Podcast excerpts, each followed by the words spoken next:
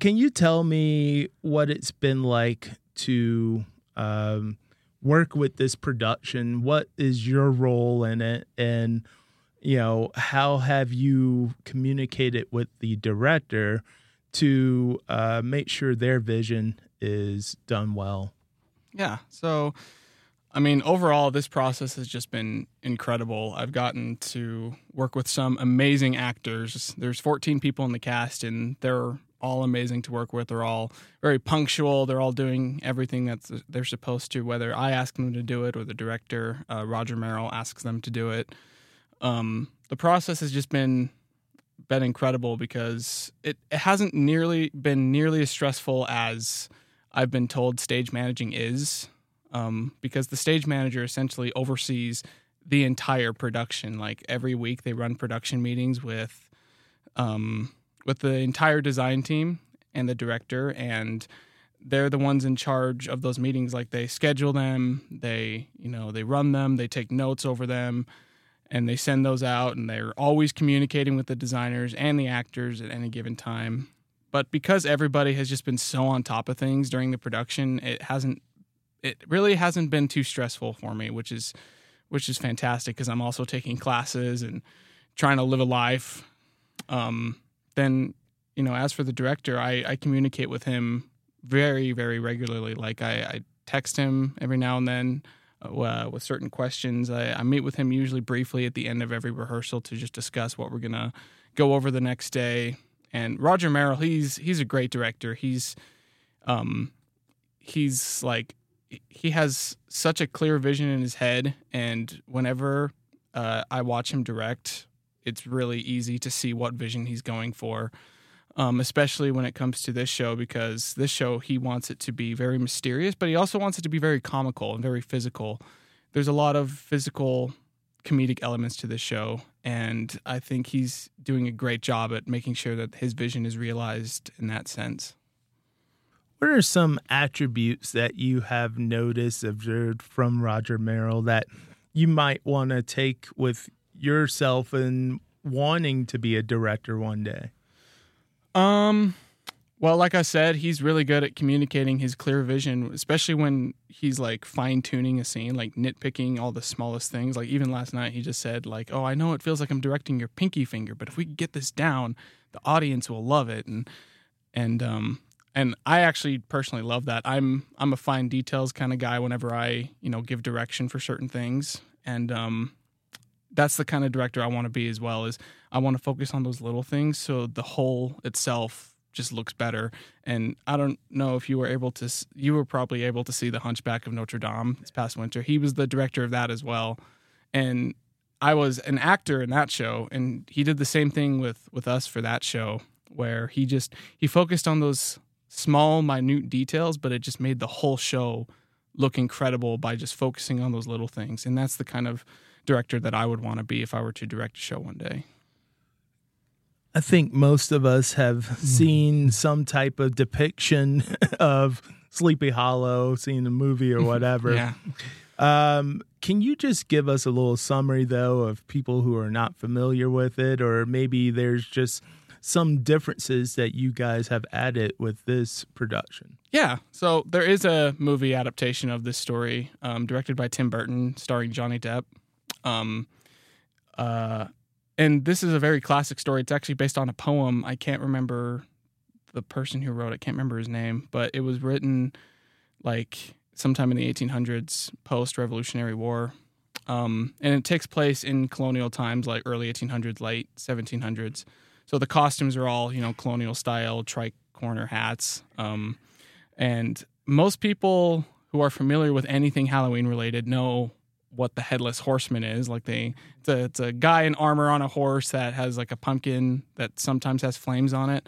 The Legend of Sleepy Hollow is centered around that entity, that Headless Horseman. And the version we're doing is a lot more kid friendly. It's a lot more family friendly. It's it still has some spooky elements, but to me it reminds me a little bit of The Nightmare Before Christmas, where it has those elements of horror to it, but it's still fun for the whole family to sit down and watch around Halloween time, just to get the kids a little bit spooked up and warmed up for Halloween, because the show is happening right before Halloween. I think it will be a great precursor to the actual holiday once we get to it. So, and the story centers around a guy named Ichabod Crane. He's like the schoolmaster and like choir teacher at this town of Sleepy Hollow in New England. And he is like so against ghosts and superstitions, and he's so like, no, none of that's real. The legend of this headless rider is not real, doesn't exist. But everybody else in the town is like, I saw the Headless Horseman do this, blah, blah, blah. And he has a couple of people in the town that like to bully him, specifically one character named Brom Bones, who is like the antagonist of the story. There's a little bit of a love interest with a character named Katrina in the story. But like I said, this version we're doing is much more family-oriented. It's a lot more silly. There's some stuff that I think that the entire family can enjoy from this. And you were mentioning the design team, the costume design team. What was some of the notes and things that you guys wanted to communicate to that team just to make sure that the look is right of the time period? So like I said earlier, this story takes place in colonial times, post-Revolutionary War, like just after the war. And so a lot of the costumes are based off of that. Like they got the three-cornered hats. They got like those fancy jackets with like the high like tube socks and like the nice buckled shoes and all that. So in terms of costumes, it takes place around there. And as for the like design of the set, the set we're using is actually very simplistic. It's essentially just a couple of platforms put together, one lower, one higher. But what creates the feeling of this definitely doesn't take place in modern times is for one thing the costumes, and also I think the lighting design is going to look really cool. I haven't personally seen it yet because we haven't been using lights up to this point, but there's a couple of sequences that involve silhouetting with like actions going on in the back, and that's because the director wants to create a sense of like flashback, as if maybe, and sometimes even create a sense of maybe some of this stuff isn't real and isn't actually happening. So the director wants to create almost a sense of mystery, like what's real and what's not. And the ending of the play especially has like a really amazing design by Gary Benson, who's a co-lighting designer for this show. And he is planning to do a really, really awesome design with lights and fog to create like this big projection of like a fiery jack-o'-lantern to signify the Headless Horseman. It's going to look really cool. That sounds super cool. Oh, it's going to be great. He showed me a video of his prototype for that, and I was like, that if we can pull that off, it's going to look amazing, and the audience will be blown away. What are some unique challenges that you have seen that the cast and crew has faced so far? One funny, I guess, challenge that the cast dealt with this past week is there's towards the end there's like a 6 minute, almost 6 minute dance scene where there's no dialogue. It's just music and just all of this dancing. And on Monday and Tuesday of this past week, and a little bit on Wednesday as well, we had Eric Oliphant, who's one of the faculty. He came in to help choreograph that. And I just remember watching them dance, and the dance looked so fun, and the cast did a phenomenal job at learning that dance. But by the time they were done, they were just exhausted. And some of them even said that their feet hurt, so we let them, change their shoes so that they could wear something a little more comfortable.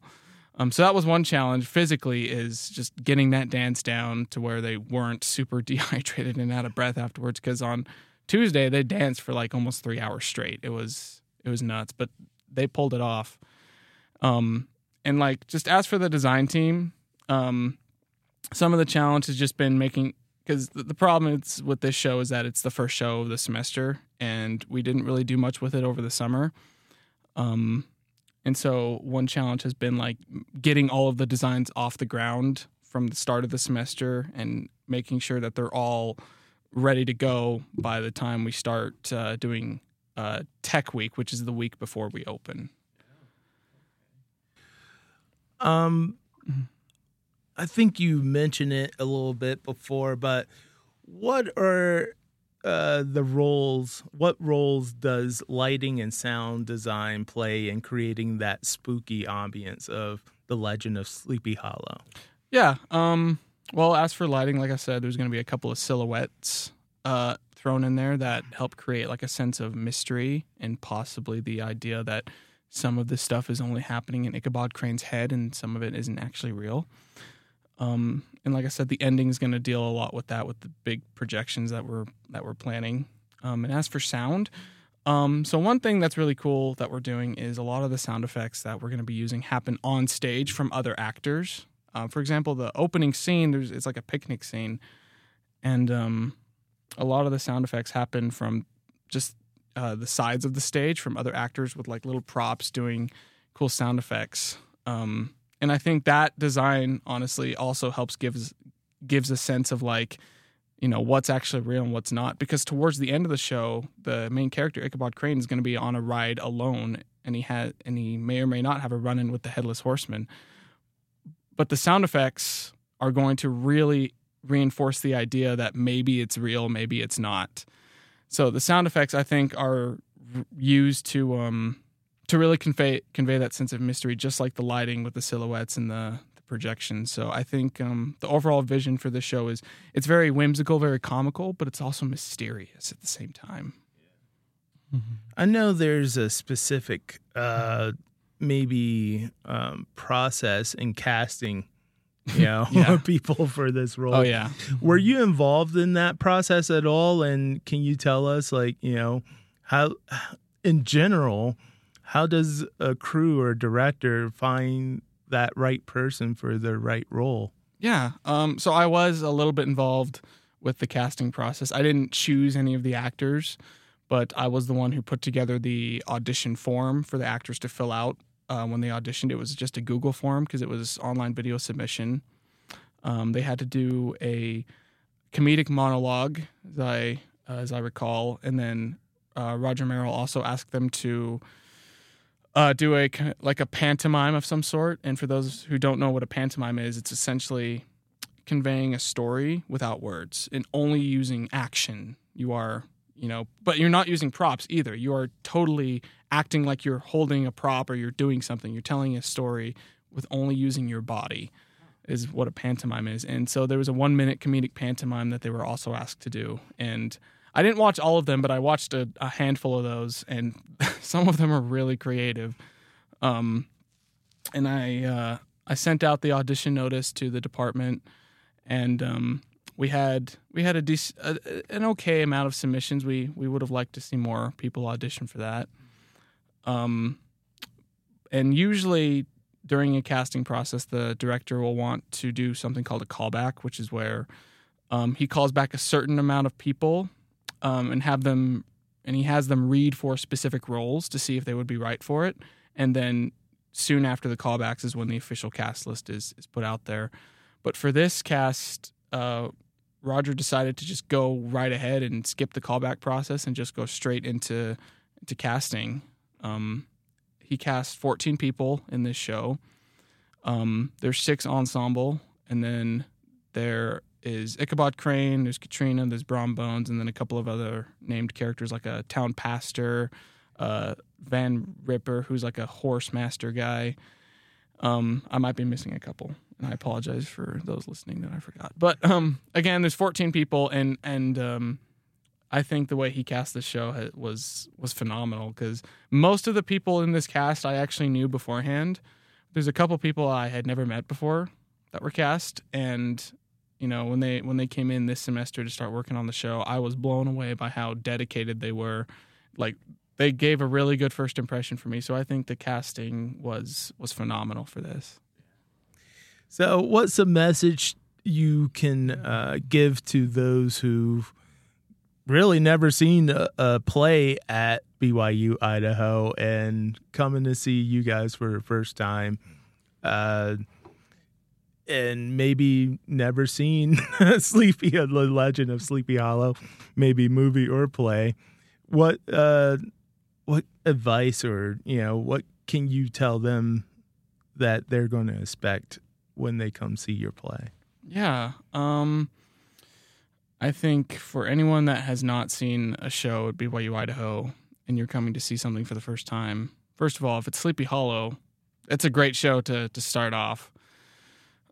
You expect to see a lot of hard work and dedication put into it, because the shows, the actors and the technicians for the show, the people working backstage, they're all students, and they're generally speaking theater majors or theater minors, and they all have a lot of passion for what they do, and so I would say expect to see a lot of passion put into every show, because all of the people that I've worked with up to this point, they care about what they do, and they love what they do, and you can tell that they want to do it for the rest of their lives, and you can tell that they have quite a knack for it, that they're really good at it, and so I would encourage people to just to look for that passion, because you're definitely going to find it, whether it's in the designing or if it's in the acting or if it's the work that you don't see. Like, for example, we have for Sleepy Hollow, we have quite a bit of props that we're going to be using. And we're going to have a couple of people backstage that are handling all those props and getting them to and from the places that they need to be.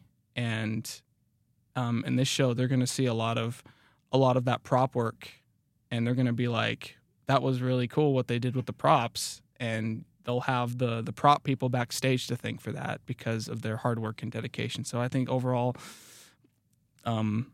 my piece of advice would be to look for the passion, and they'll find it. Love that. Thank you. So what are the show dates? How long are you running the play for? And, you know, where can people find tickets? Yeah, so tickets usually go on sale about 2 weeks before a production opens, sometimes a little bit before. But this show opens on October 18th. It runs until October 28th. It's going to be running the first week, it's going to be Wednesday through Saturday. And then the second week, it's going to be Tuesday through Saturday, with Sundays and Mondays being off. But the Fridays and Saturdays of the performances, we're going to have two performances those days. They're going to both be in the evening, like one at 6, one at 8. We haven't gotten the time exactly figured out quite yet. But so there's going to be 13 performances, 13 chances to see the show. Like I said, tickets go on sale a couple weeks before, so sometime beginning of October, you can just go online, visit the ticket office, or go to the bookstore and pick up a ticket. And I would highly recommend to those that want to see the show that they get their tickets as early as possible, because it's going to be in the Black Box Theater in the Snow building. And the shows in the Black Box typically sell out really fast because it's a pretty small theater. So that would be my recommendation. Get your tickets fast as soon as they go on sale. And for students, it's only $3. So for people that aren't students, it's only $6. So it's a pretty sweet deal, in my opinion. Absolutely. Very affordable. Well, you guys heard it. Get your tickets as soon as possible. Please, I want you to come see the show. Yes. It's going to be a wonderful production. Thank you for joining us today, Dylan, and thank you for giving us insights and information about the upcoming Legend of Sleepy Hollow play production. I really appreciate it. Of course. You. Mm-hmm.